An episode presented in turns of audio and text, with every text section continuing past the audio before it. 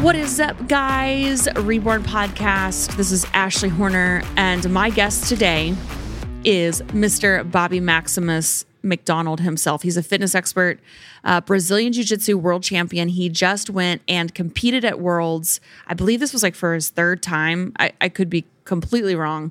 It's at least like his third, maybe it's his fifth. Regardless, even to win one world champion is is outstanding, and he's done it multiple times in a year. So, on top of that, he is a UFC fighter uh, and a men's health writer. He's also the founder of Maximus Gym. He's the director of Project Maximus, the keeper of authenticity at Lalo Tactical. He's a sought after speaker and he is the host of the Maximus podcast. He is the author of the book Maximus Body, the physical and mental training plan that shreds your body, builds serious strength, and makes you unstoppably fit. If you follow him on social media, his Instagram is Bobby Maximus.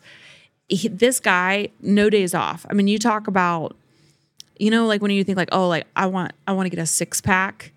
Like this guy has, like, not even nuggets. It's like it's like chicken breasts for his abs and he has like a nine pack. Like it's just, he's in incredible shape. Uh, even watching how he eats, it's a, it's a little bit different than, I guess, what some people would consider uh, just normal healthy eating habits. But he always has a method to his madness, which is why I absolutely love uh, Bobby Maximus. So you can learn more about his work and see what all he's doing at maximusbody.com. And then you can follow him on, I already mentioned his Instagram. It's Bobby Maximus on IG. So let's bring him on to the Reborn podcast.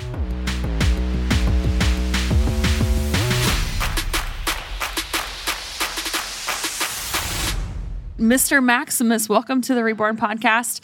Um, I have my co host here with me, Mr. Andrew Stallings, and I have heard that you are uh, quite the eater. What time is it over in Utah right now? It is 12 o'clock Mountain Standard Time. I need to know everything that you've eaten so far because I've heard you've had quite, that you have quite the appetite. I do, but I actually do a mock form of intermittent fasting. Oh, uh, I had a I gut do too. Disorder. Nice. I had a gut disorder a couple years ago that almost killed me. Oh. And part of me staying healthy is doing a mock form of intermittent fasting. So in the morning, I have a protein shake. So it's coffee, a little bit of raw milk, some 1st Phorm protein, some collagen, and uh, usually a little bit of salt or cinnamon for taste. Mm. And then I'll repeat that at noon. And then right after we're done, I'll go for my first meal, which will be two 10 ounce ribeyes today. Wow. So you do eat a lot of steak. I saw on your uh, it was either your story or I don't know if you like posted. Where do you get your steaks from? Cuz you eat you eat like the bougie of steaks. Like I just get mine from the grocery store and I've just I'm like I I'm really picky about my steaks usually or like my red meat or like just any meat in general, but you are like the bougie of like the steaks. Where do you get your steaks at cuz they look so good? I'm fancy. So there's three places I'll get it from now. One okay a5 Wagyu imported from Japan, so mm. black, uh, Japanese black cattle. Two, I'll eat American Wagyu, so like Snake River Wagyu. Right now, mm. what I'm on is a 60 day butter aged because it's just incredible. And then the third place was a company I ship it in called New York Prime Beef. Oh, that does like super high end prime steak. So yeah, I'm I'm bougie as fuck right now with my steak. How do you how do you cook your steak? You like it uh, medium rare, medium charbroiled? Rare to medium rare, and then I've got to do it on the Traeger. So I okay. cook it low and slow on the Traeger, and then reverse sear. I I have a Traeger too. I I love my Traeger. I even uh well, I tried baking an apple pie on my Traeger one time, and then it it caught on fire. That was in the beginning stages of whenever I was learning how to use my Traeger, but I'm basically a pro now because the Traeger's it's very simple to cook on. I'm just a like a novice at cooking, so uh, I like to consider myself a novice. But uh, so what else do you eat besides steaks? So my diet is actually pre- it's pretty much the same every day. So I have my supplementation. So I, I do protein powder. I do a reds and greens, all from 1st mm-hmm. Phorm. Yep. Uh, fish oil, collagen, uh, that covers like the basis, uh, the multi uh, the multivitamins, so the microfactor pack that covers like all my nuts and bolts. Mm-hmm. Most of the rest of my diet is red meat, chicken, raw fish, arugula, bone broth, and red berries. And that covers about 90 to 95% of everything I eat. And then five to 10% of the time, if I want a little pizza, a little bread, uh, a little fried chicken, I can go for that, provided it's super high quality. Huh. So is this like is this how you eat all the time? Like Yes. pretty pretty staple how you I'm, eat? I'm pretty re- I'm pretty regimented with it. Okay. How long have you been doing this? Uh, about three years since that gut disorder. Wow. And you've noticed like a huge difference? Oh, for sure. Yeah. Uh-huh. Um, you know, actually, I shouldn't say I notice a big difference because before this gut disorder, I could eat whatever I want, whenever I wanted, however I wanted, and didn't feel anything. I didn't feel different. I didn't need a performance diet. I always used to joke I could eat out of a dumpster and perform. yeah. And then after this gut disorder, I had to start making some changes to keep performing at my best. And so since then, this has kept me, you know, performing at an optimal level. So So sorry, ahead, no, I was just going to ask. So Bobby, can you dive in a little bit further to what happened with this gut disorder? Like, do you mind sharing that story at all? No, not at all. So I, I there's this disorder called uh, Clostridium difficile. It's like a bad bacteria that gets in your stomach, um, and everyone probably has a little bit of it. But when all your good bacteria gets killed off, this can proliferate, multiply, and take over. In normal cases, it can be cured with a round of antibiotics. But I was fortunate enough to get the antibiotic resistant strain of it. And so 200,000 people a year get this, 40,000 die. So it's a pretty serious thing. I lost 47 pounds in 30 days. Uh, I was bleeding out both ends. There was nights I was literally sleeping in the bathtub because it was too hard to clean up the bed in the morning. So I just slept in the bathtub naked for a bunch of nights. I was in and out of the hospital. They wanted to take my intestines out. Uh, they said I'd never be normal again. And this went on for like five, six months. Like I was so what what is it what is it that initiated this cuz you didn't have it your whole life? Like what is it that like is it just So- something that I, I got introduced to this bacteria at some point. You can't really Mm. tell where. It could be from food, it could be from whatever, but like everyone Mhm. kind of has it. And I think it was antibiotics and stress. So I was sick with another thing that I needed antibiotics for. And antibiotics kill all the bacteria in your body, not only the bad stuff. And then that combined with a ton of work stress, which also really affects your microbiome in a really negative way, it made this ideal condition for this stuff to grow and proliferate. Mm. And then so then I was like a mess. And after five to six months of that, I had to go for what's called a fecal matter transplant. Uh, they basically put somebody else's clean microbiome via feces into your body. Like it's like a it's like a almost like a super probiotic, if you will, that will take over your whole system. And that cured me. And ever since then, I've just been super careful to protect that microbiome at all costs. So how has um since you've changed your diet and you've been doing this this was like 3 years ago? Is that Yep. is that what you said? How has it cuz you're just a beast. I see you training and I mean you you have like you're so jacked all the time and uh, like how has this has it changed like the way that you train at all? Has it had like do you feel better? No, you you feel the same. Not at all. I still train. I feel the same. The difference I'd say though, as I've gotten older, I'm 42 years old right now. I have to be hyper vigilant with recovery. Mm. So I am the most uh, scheduled person you'll ever meet. I have two saunas a day. I'm in Normatec boots every day. I use Hyperlens products every day. I'm sleeping eight to nine hours a night in a completely blacked out environment. I'm having cold showers. I'm in a cold tub. Like that's just what it takes to do the training and the volume at 42 years old. So how has like how has the the um the Maximus approach to fitness? Can you kind of talk about that? Like what is you know when you say that you're like really regimented and, and just structured, like what is your approach to fitness and how do you how do you view that and what is your what is your day-to-day schedule like aside we we've kind of covered like the food and the nutrition um, but you're training like i said like you're you're a beast in the gym i see you training you have like a crazy 12 pack abs and you're buff um, but how is your uh, what is your approach to fitness and how like what does your daily routine look like? So, my biggest thing is that training is the number one form of self care that a human can do. And I put it in the same category as brushing your teeth.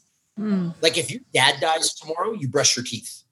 If your husband dies, you brush your teeth. If, your if one of your kids dies, you brush your teeth. Like, you just do it because there's a very negative consequence to having mm-hmm. poor hygiene, right? But we don't do that when it comes to working out. People will not move for months at a time. The negative repercussions for that are tremendous. And so I believe that the body's meant to move as much as possible. 10,000 years ago, 15,000 years ago, we were literally moving all day, every day. So I believe in as much activity as possible as part of my life. And so even when it comes to sitting, this is literally the only time I'll sit down all day. Mm. Because it mm. just sitting kills you, right? And mm-hmm. so I believe in getting stuff done. My slogan is every damn day. So my big thing, it's funny that um, people are on the 75 hard program, which I love, like the workouts two times a day, one inside, one outside. I've been mm-hmm. doing that 27 years. Wow. It's just part of my life. What mm-hmm. I don't want to do is make it something you do for six weeks, make it something that you do for a month. It's got to be a lifestyle thing. Mm-hmm. And that's why I'm mm-hmm. such a fan of the 75 hard program because it starts to teach you that this is just how you're supposed to live. Mm-hmm. You've got people out here doing that two, three, four times a year, that's what exercise is supposed to be. Mm-hmm. So, what does your training look like? Like, how do you, how do you, like, are you doing like a like a five by five, or like what kind of what kind of training program are you following? So, uh, you program I, yourself? Yes, I program myself. Uh, right now, I'm training two to three times a day. Uh, wow! In the morning, is generally strength or power work. Uh-huh. Uh, that would be from 8 a.m. to 10 a.m.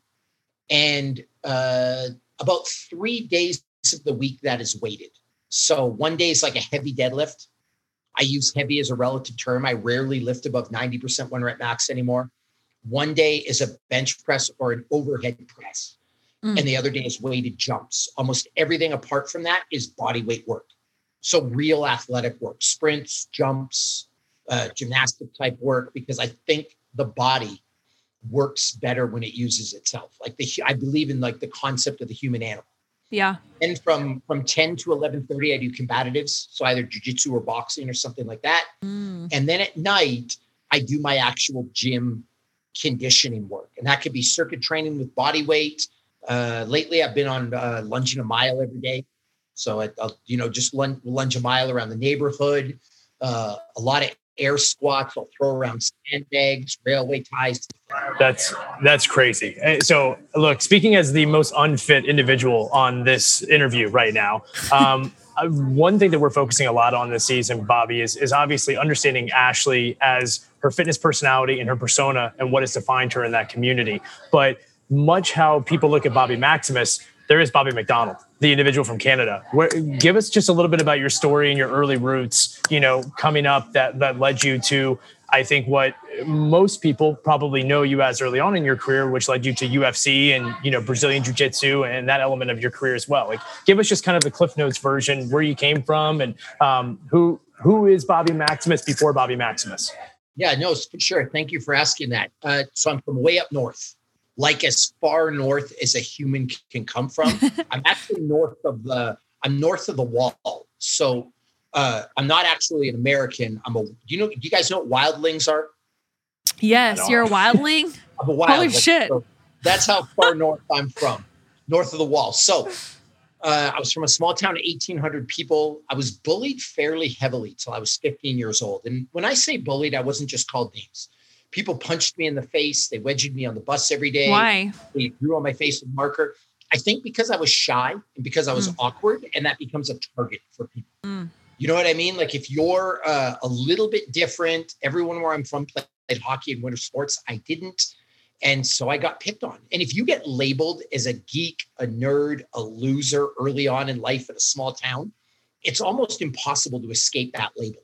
Mm. And so when I was 15 years old, these four hockey kids beat me up and broke my collarbone. And I remember at that point, something flipped inside my head that I never wanted that to happen again. So I tried out for the basketball team, didn't make it, tried out for the football team, didn't make it. And then I tried out for the wrestling team. And because they didn't have cups, they took me.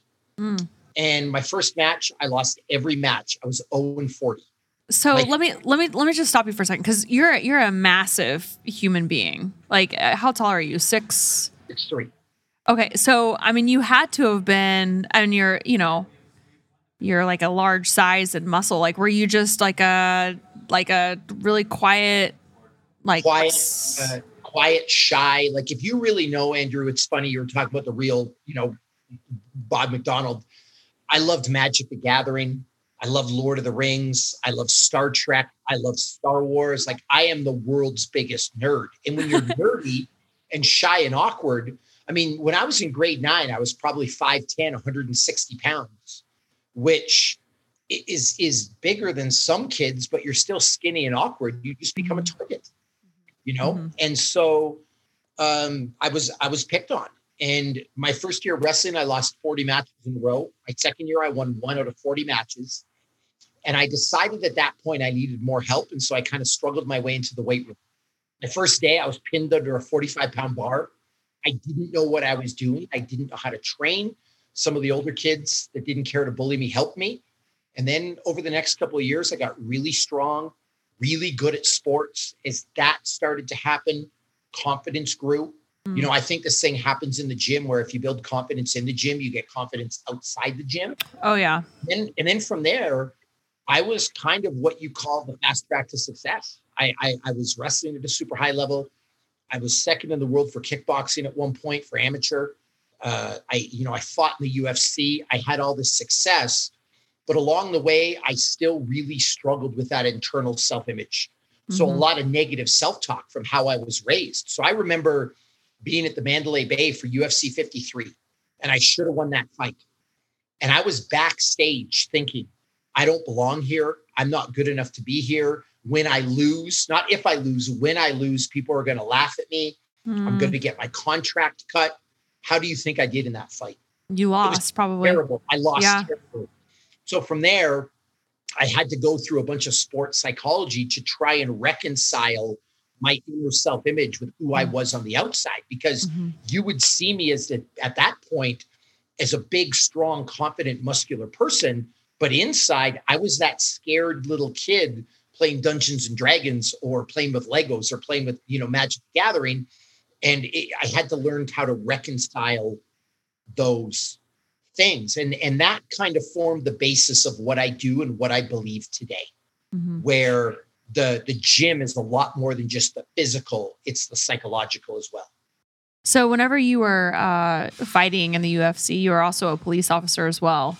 Yes uh like talk about that. How was it getting on to like like did you make it the first time you tried out to be a police officer? And how was that being an officer and also like fighting in the UFC because you um you went on and then you did the the anti-violence intervention strategy and the defense tactics instructor. Yep. um how was that?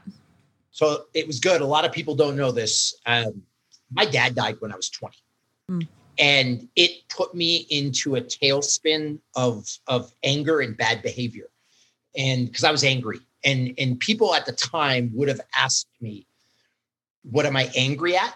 And and the truth is I didn't know because there was no one to blame for my dad's death. I mean, to put it in a in a term that like most people can relate to, I was angry with God. Like mm-hmm. there was just and, and and I was like fiery and hot inside. Mm-hmm. So how did how did he die? Uh, he died of a heart attack. Oh, okay so because and I didn't have a chance to say goodbye. And because yeah. I was bullied a lot growing up, my dad was my best friend. Yeah. And so when I went for my first police interview, I actually failed my background check mm. because of some stuff that oh. I had oh. been involved with. And uh, I tried again and I almost failed another background check because of some more stuff, but they hired me. And how, how old how old were you when you applied when you were going through like the police officer candidate and school? I was uh, 24 years old. Okay, so it was 4 years after your father died. Yeah, 24 years old. But okay. these these people, man, the cops, when they do a background check, they find out all kinds of stuff about yeah. you. You know what I mean? So like I'm just getting stuff brought up in my interview.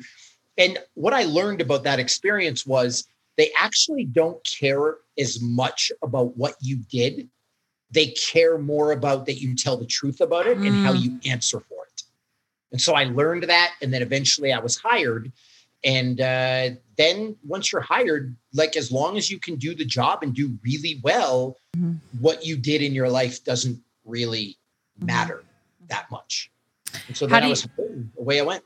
how how do you think that uh how do you think that shaped you as a person like you know you are you're on this journey of um you know like insecure and shy and then you had the tragedy of your your father passing away um how how like at what point and like was there any particular moment or was it just over a course of a time that you noticed that your confidence grew no to tell you the truth i still struggle with it mm. like we were at the 1st Phorm weekend together for mm-hmm. Summer Smash. Yeah. And I still get feelings that I'm nervous to go up and say hi to you. I'm nervous to go say hi to one of the other athletes. I'm nervous to go say hi to Sal or Andy. Like I still struggle with that because during your formative years, think about if you're raised in an abusive household, if you were raised in a family of alcoholics, if you were raised, and that was like the formative years of your upbringing, you almost can never get rid of that. So mm. even today, I've got remnants of that inside. I constantly have to do psychological exercises to keep that in check. Like it's a problem I'll deal with forever. So let me let me ask you and jump in here real quick, Bobby. Obviously, the one thing there's multiple things that you and Ashley have in common, which is great. But I think one of the unspoken things that's interesting is that you're both parents, right? You're both incredible father and you're an incredible mother. You display that very publicly on your social media channels. We recently were having a discussion on the Reborn podcast about just the loss of a parent and how that you know really kind of awakens you in sub, in subliminal ways over the years and you don't even realize it right? Because you you kind of just it's something that you almost lock away at times or it doesn't come up until it just hits you in the face at the most abrupt times. Talk to me a little bit just about how losing a parent in your life helps you look at how you want to be a father to your boys today. Yeah so i kind of act under the impression that i'm going to die when i'm 50 like my dad did. You know because that can really happen to people and it was a genetic disorder. So I don't know that I'm going to live a long life. And so the one of the ways that's impacted me is I'm trying to prepare my kids the way my parents didn't prepare me. So I'm teaching them things like how to say no, how to engage in self-care, how to be industrious. What happens when the world comes and kicks your door down and you've got to deal with stuff by your self because I remember being 21, not having a dad to call to to ask advice to. Like I was on my own and I had to do it on my own. And so I'm trying to prepare my kids at a young age to be independent, secure, uh, have a lot of self care, to deal with negative self talk and, and limit, self limiting behavior, especially. And I think that's such an important lesson for kids because parents don't teach you that. You learn math, you learn chemistry, you learn how to change a light bulb or mow the lawn. But when did, you know, ask you, Ashley, and you, Andrew, when did your parents teach you how to say no? When did your parents teach you how to prioritize self care? They probably did not. Mm-hmm. And so I think that's a really important lesson for kids because when I was, after my dad died, I didn't know how to care for myself.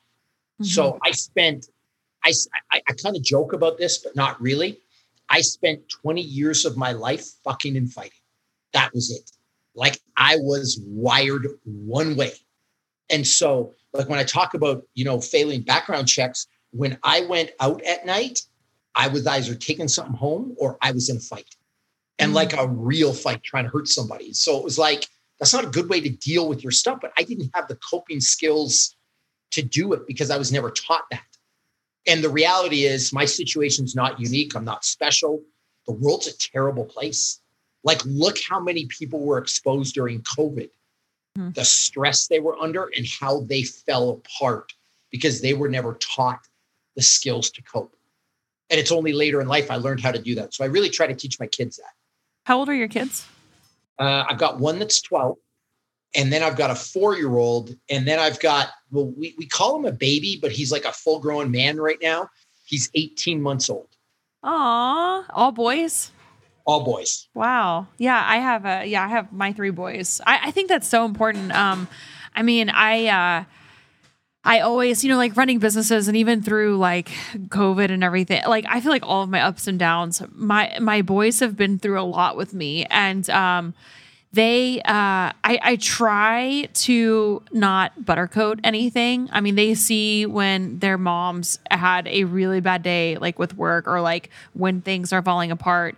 Um but i try to explain it in a manner that you know these things are inevitable right? They're they're going to happen. And um you can either sit there and like sulk and uh, have like a pity party for yourself and you know kind of do, do like the whole like why like why me or like why is this happening or you can quit or you can just know that everything happens for a reason and the, the lessons and and the experiences that we're having are there to to teach us something um, that we can use for in the future. And so I've always, um, as a parent, it's been really important for me. I mean, the, you know, my boys have they have definitely if they've seen me cry because of you know either work related stress or like what have you they've seen me do some like crazy physical feats and just suffer and get through that. And i think that's something so important as like a parent that we have to teach our kids that um, you know the world isn't there the world isn't butterflies and rainbows. And um, you know one way or another like the the kids our kids anybody's kids like they're they're gonna get hurt. And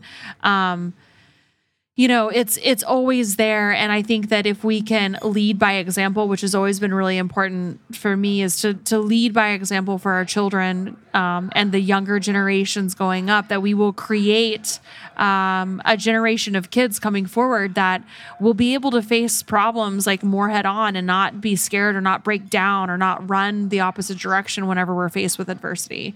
And i think that's really important. Yeah i believe in that 100% you know what I mean? And and that's one of the things I've always respected about you. And you can see it through your social media. You're really invested as a parent. Yeah. And I, I feel like you have a similar relationship to your kids where not only are you a parent to them, you're also a mentor and a friend.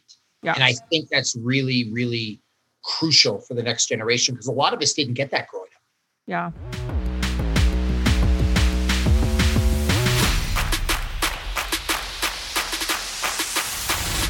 Today's episode is brought to you by Manscaped.com. Christmas came early, fellas. I just received the new performance package by Manscaped. And if you need a gift idea for the holidays this year, be sure to put Manscaped at the top of your wish list.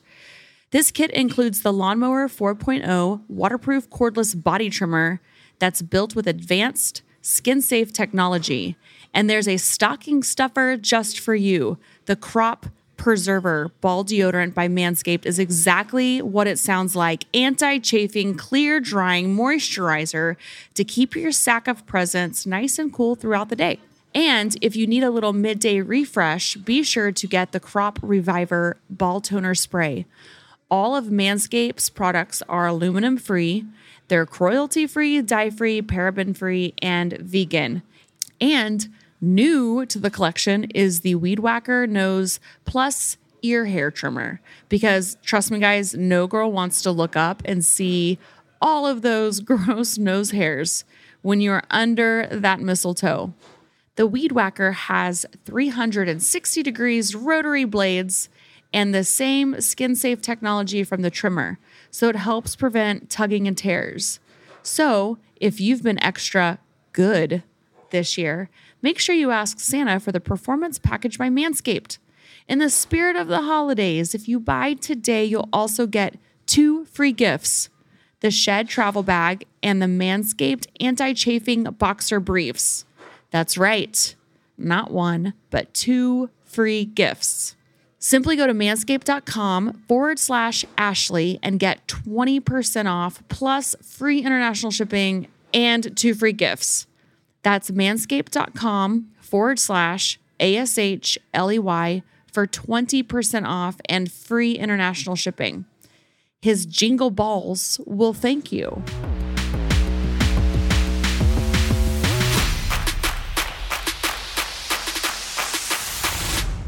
So, one question I have for both of you, real quick, just as we kind of put a bow on this, because I'm curious on both of your perspectives. Obviously, the last year, two years, it feels like a decade at this point, we've been dealing with the pandemic, you know, across the world.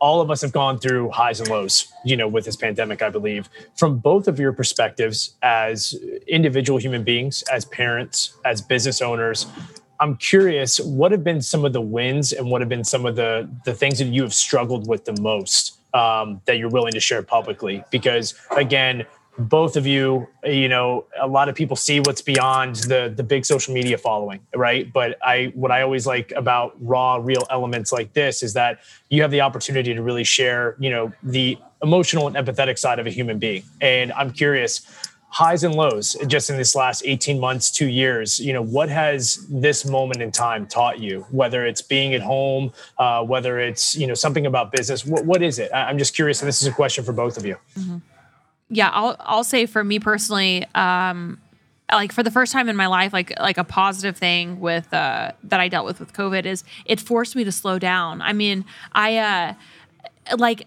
I have a lot of guilt, Bobby, like growing up, like this period of time when like like I I was so afraid that um like I wanted to be successful. Like I my hustle and everything that I did was for my kids. Bottom line. It was the the work, the weekends away. I mean, I was just full force in my career. I was gone probably like two or three times out of the month traveling, doing working obligations. I never even really like I would sit down to watch shows or like TV shows like with my kids, but I was never actually really present. Like I would sit down and watch shows, but I would like have my laptop and I'd be working. And I felt like for me, um, it, it caused me to slow down. Like I didn't have a choice but to slow down and, and to push pause on everything that was work related and to really just be present with my family and with my kids. I was home for the longest stint that I had ever been in within my entire career.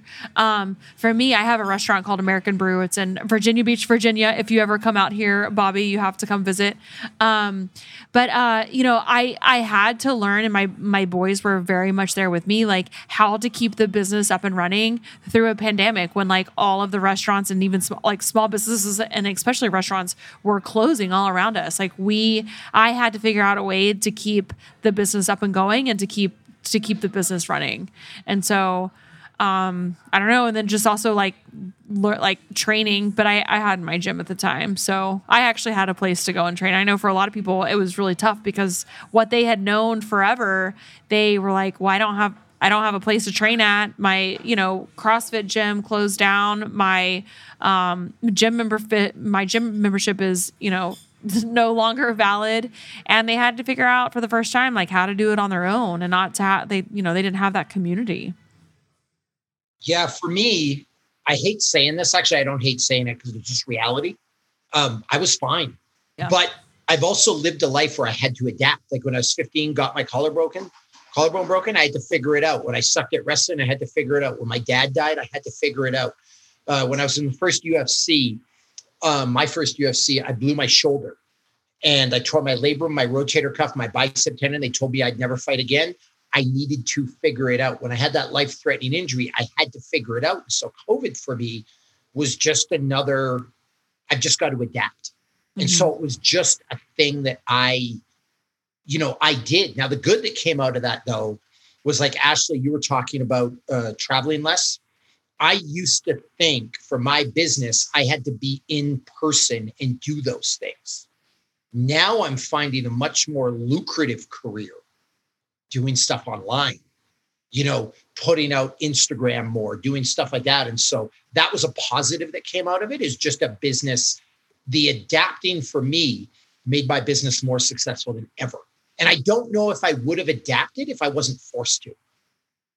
Yeah, I agree. Cause like, you know, we're, I would love to see you in person and do the podcast, but I, you know, everything's going like Zoom and people can like work via Zoom. And, um, the, it definitely, it, I really think that it, it pushed people way out of their comfort zones. But I think like if people will really just kind of take a step back and realize like how much growth and personal growth that people were able to like achieve over the last 2 years. I mean it's been it's like it's so valuable. There have been some really really strong takeaways that all of us can get from some of the things that we have faced over the over the last couple years.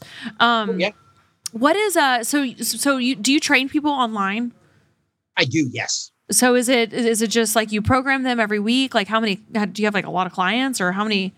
Because you, yeah. I saw that you put out something on Instagram. Uh, yep. Was it last week that you like wanted to take some people on? I almost like I I'm pretty sure I commented. I was like, oh, I like I want to do that. I was, dude. I feel like you would crush me. Yeah, I you know I I actually don't pride myself on crushing people. Here's the deal. But what if you want to be crushed? yeah, I mean, want to be, but I charge a premium for my time and I work with 20 people. That's like mm. my max that I can handle. And I charge $1,000 a month. It's a minimum of a three month commitment. Nice. And I cover off diet with people, their exercise program, and sports psychology. by sports psychology, I actually mean corporate and life psychology, but things that are designed to make you a better mother, a better business person, to make you more self aware, to teach you how to say no, all that self care stuff I teach my kids. And so that's the program.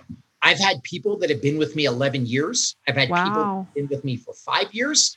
And I have people that are, you know, can only afford three months at a time and then they go away and I never see them again and everything in between.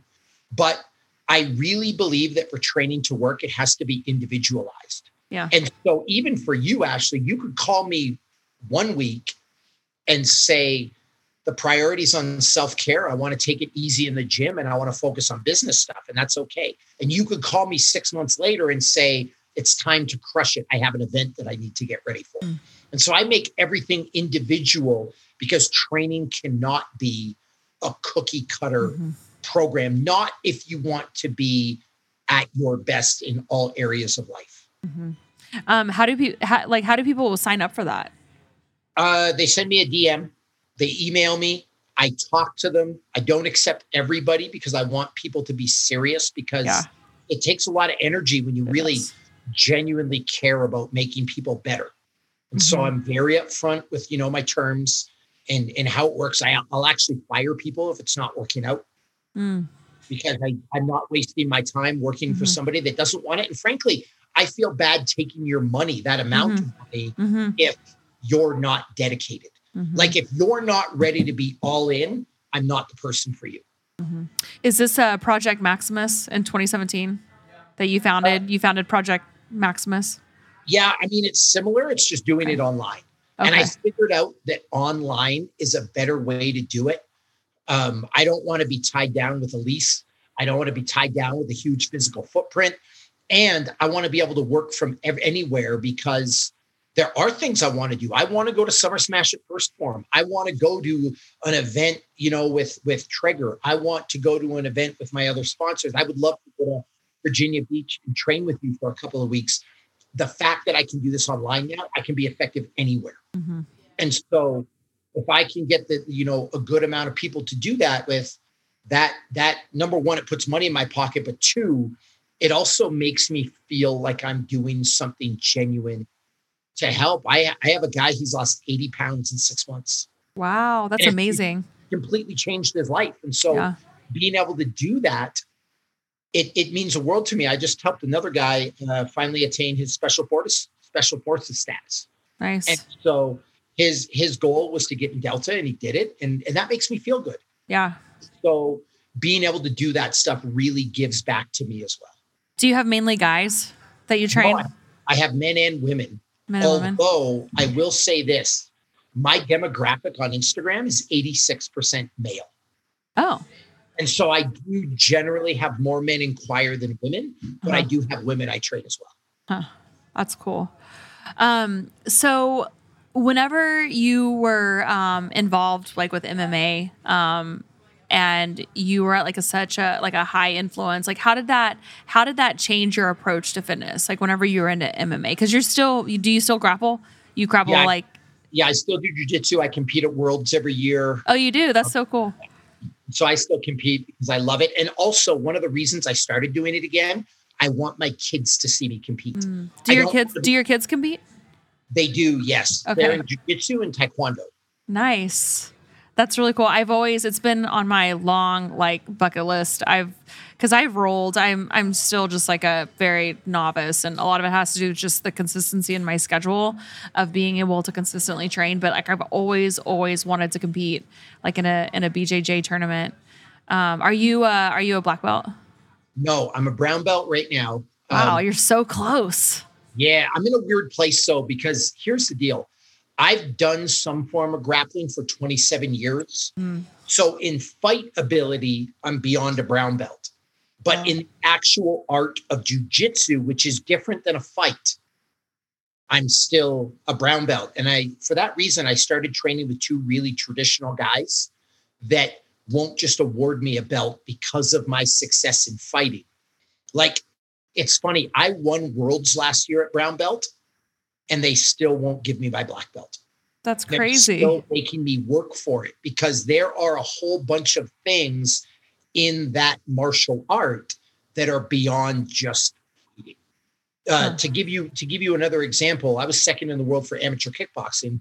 I can go into almost any karate school across the United States and beat the instructor. That doesn't mean I should get a black belt.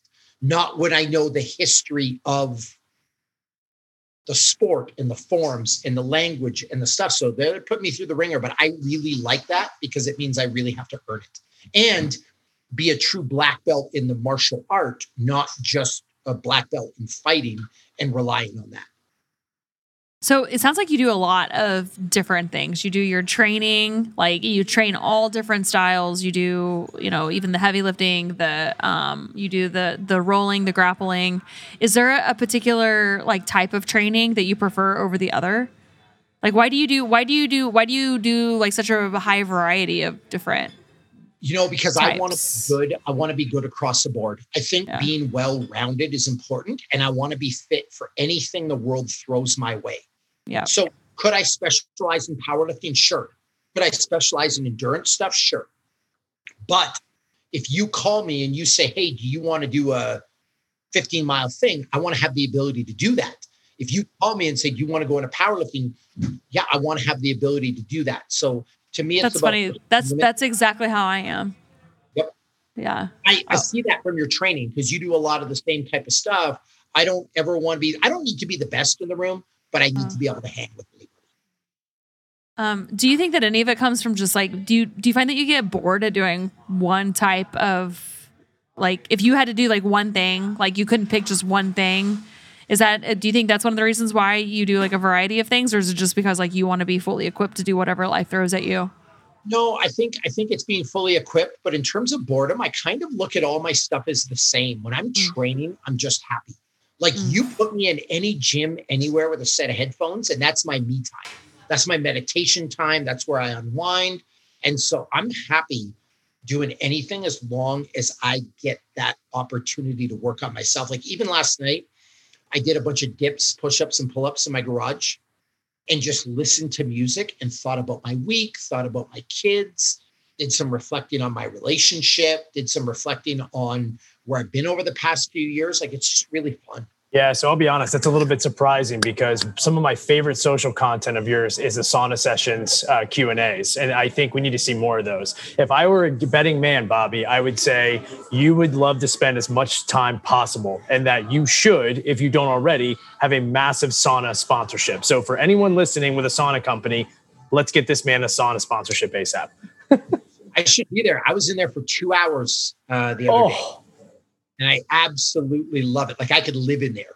I like you talk about Traeger and slow cooking. You're slow cooking yourself in there for two hours, brother. Yeah, I love it. Yeah, and and if you came up from like high north in Canada, I mean, you're basically up in the North Pole, and like to like love the heat so much. It's rough. I could spend my entire day. Funny enough, I actually just uh, ordered a cold plunge tub, like a proper one, not like the not like the ones that you got to put ice in yourself. Um, Ashley, because you called me bougie. I ordered one of the ones that's like self cleaning with the unit, like the professional grade, like professional teams use. And so in my backyard, I'm going to have a little setup with a with a hot tub, a dedicated cold tub plunge, and a barrel sauna. So it's like I can just do this stuff all day, every day.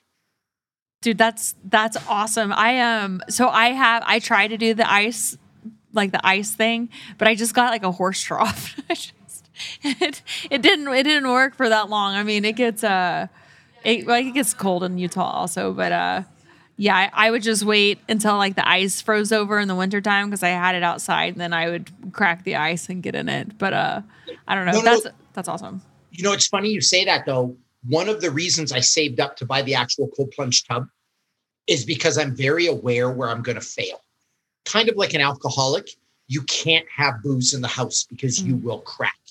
For me, There are certain foods I can't have in the house because I know I will crack. I know if I buy like the horse trough and go to fill it with ice, it will become inconvenient for me and I yeah. won't do it as much. If I have the mm-hmm. fancy one and all I got to do is flip the cover off, I never have to clean it, it takes care of itself, I'll use it every day. Mm-hmm. So that's why I'm doing that to ensure success versus setting myself up for failure with something I won't use. Mm. I love that. That is so true. Um, whenever you have your clients and they approach you, and like, what are what are some methods that you uh, and I know that everybody's journey and it, the things that people face are different, but like, what are um, what are some recipes that you give them to like overcome the uh, like the plateaus that they're facing and overcome like the the struggles and the hurdles that they're trying to get over? Yeah, so there's a there's a few, and they both go under the heading of what I call like active visualization. So one of them is called green light therapy or green dot therapy. So we're all plagued with red light thoughts, and we all are blessed with green light thoughts. Green light thoughts, Ashley, are let's go, let's go over it with you. I'm one of the fittest women in the world. I'm I'm extremely confident. I'm successful. I'm a great mom. I was able to endure this challenge and this challenge and this challenge. It's all the positive thoughts that you have that help you believe in yourself. At the same time, you probably have red light thoughts. I'm not good enough. I'm not strong enough. I'm not big enough. I'm not pretty enough. I'm not like whatever the negative narrative is inside your head. We all have this internal struggle between green and red. Mm. One of the tricks is to program yourself with predominantly green thought. So I have these little green stickers I stick everywhere. Put them on my computer, put them on the back of my phone, put them on my steering wheel. And whenever I see a green dot, I have to think a positive self thought because it's hard to get you to sit down for an hour at a time for your positivity hour. And then once right. you're done that hour, it just goes away. But the, the global effect of every time you see a green dot, think something positive, you're programming yourself hundreds of times a day to think positively and build yourself into a positive narrative. Uh-huh. So that's one way. The second way is every night before you go to bed, take five minutes and plot out what you're going to do the next day. Mm. What you're going to accomplish, how you're going to feel about it, uh, things that you need to do. Give yourself concrete, actionable items to go through. That can be extremely powerful too, because a lot of times what we do is we wake up and wing it, and then the day runs us. I want to teach people to run the day. Right. So it's almost like visualization whenever you're going to bed is like think about what you want to accomplish, why you want to accomplish it, and then visualize yourself achieving that. But it's got to be active. Sometimes I'll even have people write down a list. So, mm. Ashley, I want to know three things you're going to do tomorrow to get closer to your goal. And by writing it out, it forces you to be active. There's also something that happens psychologically. When you write it out, it becomes real. Mm-hmm. So imagine, and this is very common amongst women, you probably dealt with it with a lot of your clients. Women can be terrible on themselves with self talk. I'm fat, I'm ugly. Like you, people say this to themselves. It's one thing to think that in your head. It's really difficult to sit down and write down, I am ugly. Mm-hmm. Because it becomes real. Right. And so you can use that in reverse. When you write, I am powerful, I am secure, I am confident. I am going to do this. It can act as a positive catalyst for change. I love that. Um, what is a like? What's next for you? Uh, I see you working out all the time, and you're training people. So, like, what what's next for Bobby Maximus? You know, uh, to be really honest with you, and I would have a hard time saying this a few years ago. I want to be famous as fuck. Oh, I wasn't expecting for you to say that. Yep. And I'll tell you why. Not because I need the adulation of people, not because I need the recognition, because I really believe I have the power to help people and I want to uh-huh. help as many people as possible. And to help people, you need to be famous and you need to have money. Like yeah. a lot of people don't realize uh, it actually kind of like upsets me. People rip on Kim Kardashian a lot. Behind the scenes, she does so much charity work and gives so much to so many people. The Rock's the same way. Like The Rock is a really giving human being.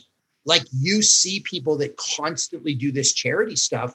Imagine if you were Jeff Bezos, how many lives you could change. Yeah. If you had that much money. And so um, I used to shy away from that. And I used to think that you were less than if you were trying to get famous or rich or you were a seller or whatever. No, no, no. I want to be as big as humanly possible so I can positively affect as many people as possible. Yeah. I love that. Um, so do you have one book out or how many books do you have? I have one book. It's called Maximus Body. Okay. Um, yeah, that's the one I have. Yeah. Thank you. What? Thank you. Yeah. Um, I, I, I, you know, I'm sure I'll do another one at some point, but it's mm-hmm. just not where my energy is focused mm-hmm. right now. Mm-hmm. Um, what is your Instagram? Will you share that? Bobby, Bobby Maximus. That's easy. And then do you have like a website or anything? Like how can people follow you besides Instagram or is Instagram like the main? Yeah, no, I mean, you know what? It's funny. Instagram's become the hub for everything. I know. Like if you go to my Instagram, I've got a Linktree in the bio. Right. You can you can get to my website. You, you can find my email because I'm an open book. And so if you just put Bobby Maximus into anything, uh-huh. Twitter, Facebook, Instagram, you'll find me. We'll find you. BobbyMaximus.com, you can find me. Um, if you go in your mirror at midnight and say Bobby Maximus, the lights off, but I wouldn't do that. That's so creepy. I know that ends up really bad for people, so I wouldn't do that. But you know, the rest of them work. well, that's awesome. So my last question is: Do you have any like openings for training? Because I, I, know do. that you put it out there. You do. Okay, huh? Interesting. Yeah, so I mean, and, and here's the deal. Andrew, Andrew just raised his hand. I think uh, I would. Yeah, I would. I've actually I've never had a trainer before. That like I actually a lot like a long time ago. Um, but I don't know. I always feel like it's it's interesting. Like when you, I think I do really good at programming myself because I know my priorities. But um, I always feel like I'm I'm not truly reaching my true potential. And uh, I don't know. I've always I've always like kind of contemplated or like thought about what would it be if I had a coach. The way I'd word it to you is this: Who's the goat of Olympic athletes? I don't know. Who? Michael Phelps. He's oh, okay. Like oh, yes. Okay. Gold medals, right? Well, for swimming. Guess who has a coach? Michael Phelps. Yeah. LeBron James, the best basketball player on the planet. Guess who has a coach? LeBron James. Yeah. Some of the best business people you know have a business coach. Right. Because we can't get, uh, there's this Nietzsche saying that nobody gets in God's opera box, which basically means there's no such thing as true objectivity you can't be objective with yourself. Neither can you, Andrew. It's impossible because you're filled with bias and self talk and all these things. And so it always helps to have somebody else to look over your stuff. And the other thing is accountability. As much as you want to tell me how accountable you are, you need somebody else to hold you accountable because otherwise you will slip. Yeah. I mean, the the one thing I will say is that uh, you know, again, speaking as the most unfit individual on this interview right now, I, I always joke with Ashley because, you know, she obviously lives in this world of fitness. She lives in this world of, of active lifestyle. And as somebody that manages professional athletes for a living and works with brands of all sizes, my only speed, the one thing Ashley and I have in common is our only speed is gas. Like we go, right? Which is a great problem to have. The difference is discipline the difference is that accountability and that awareness and being able to say, no matter what, I'm hitting the sandbox today. No matter what, I'm getting my run in with my dogs today. For me, I am accountable enough where I think I've overcome step one of probably the 12 step process here to say, I am very self aware that I could be doing more. And, you know, as much as I love eating healthier and trying to make the small adjustments, it's the it's a hundred percent commitment. And Bobby, you can probably speak to that, that you can't half-ass commitment, right? You know, and, and I know Ashley always tells me that. I always joke with her. I say, Hey, I'm going to do the next Transform You challenge. She's like, yeah, okay, jackass, sure, no problem.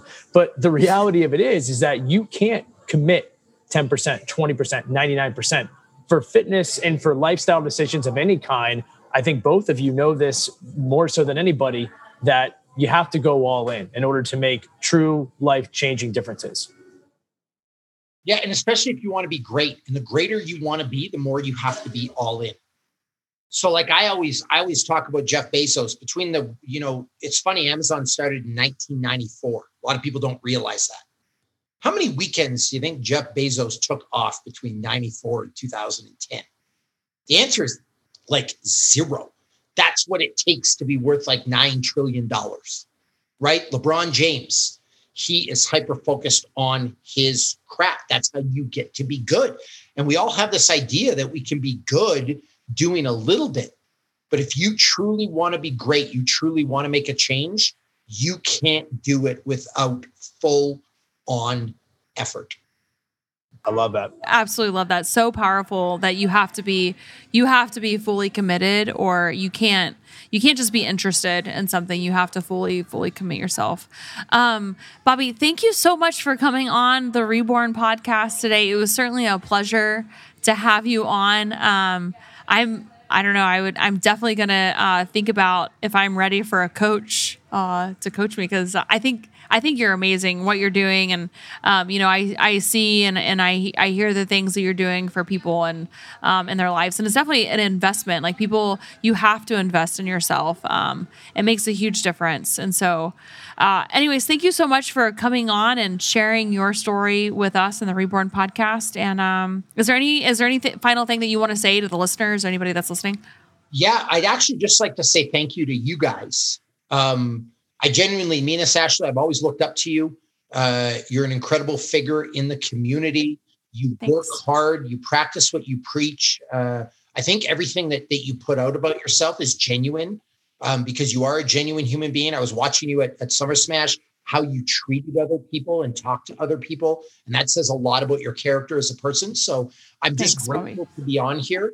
And I'm always grateful when people coming to, from a town of 1,800 people that, that, you know, there was a time in my life that nobody knew who I was. Mm-hmm. The fact that people want to spend their time with me or think enough of me mm-hmm. to interview me, um, it, it, it humbles me and honors me and it means the world to me. So thank you both. So I want to just end it with this: um, the the the individuals that used to bully you, um, are they? Uh, have they? Do you even know who? Like, do you know who they are? Have they like ever contacted you again? Are they like, hey, like, are they your friends now, or you know, it? You know, it's it's it's it's funny you say that. Um, some people I don't talk to. They uh-huh. just don't reach out. They don't contact some people have called and apologized or emailed wow. apologized and being like, hey, like I treated you pretty shitty. Like, hey, sorry for that. Um, some people I've run into, you know, that was just high school, right? Like I didn't like they think I'm gonna fight them. So you get a whole range of of of people. But the people that I don't respect are the ones that hit me up and say, I always knew that you were going to be something special. I'm so proud of you. I loved seeing you in men's health. And I'm like, you motherfucker, you used to punch me in the face. Like, don't think I don't. Those are the people who have a tough time. But I have come to a point in my life that see, I spent a lot, a lot of time. I used to, my favorite saying people used to ask me if I had a chip on my shoulder. And I said, I'm well balanced. I have a chip on both shoulders because that's how aggressive and angry I was. But what I've come to realize is a lot of these people that have done wrong in the past, it had nothing to do with me. It had to do with them, some kind of unhappiness. And I just happened to be there. It was honestly nothing personal. And it's no different than when some person sees you happy and decides to come on your Instagram in the comments and say something rude, mean, unkind, like it's nothing personal to you. It's some reflection on them. So I've learned to kind of let that, let all that go. I love that. Well, thank you so much for sharing that with us today, and thanks for finishing it like that. I think that's that is so true. So, um, thank you so much for being a guest on the Reborn podcast. And I will, um, I'll definitely hit you up and I will see you on the gram and hopefully I'll see you in, per- in person sometime again soon. Thank you. And on that right. note, remember if you don't know the person personally, don't take it personal. That is true. I like that.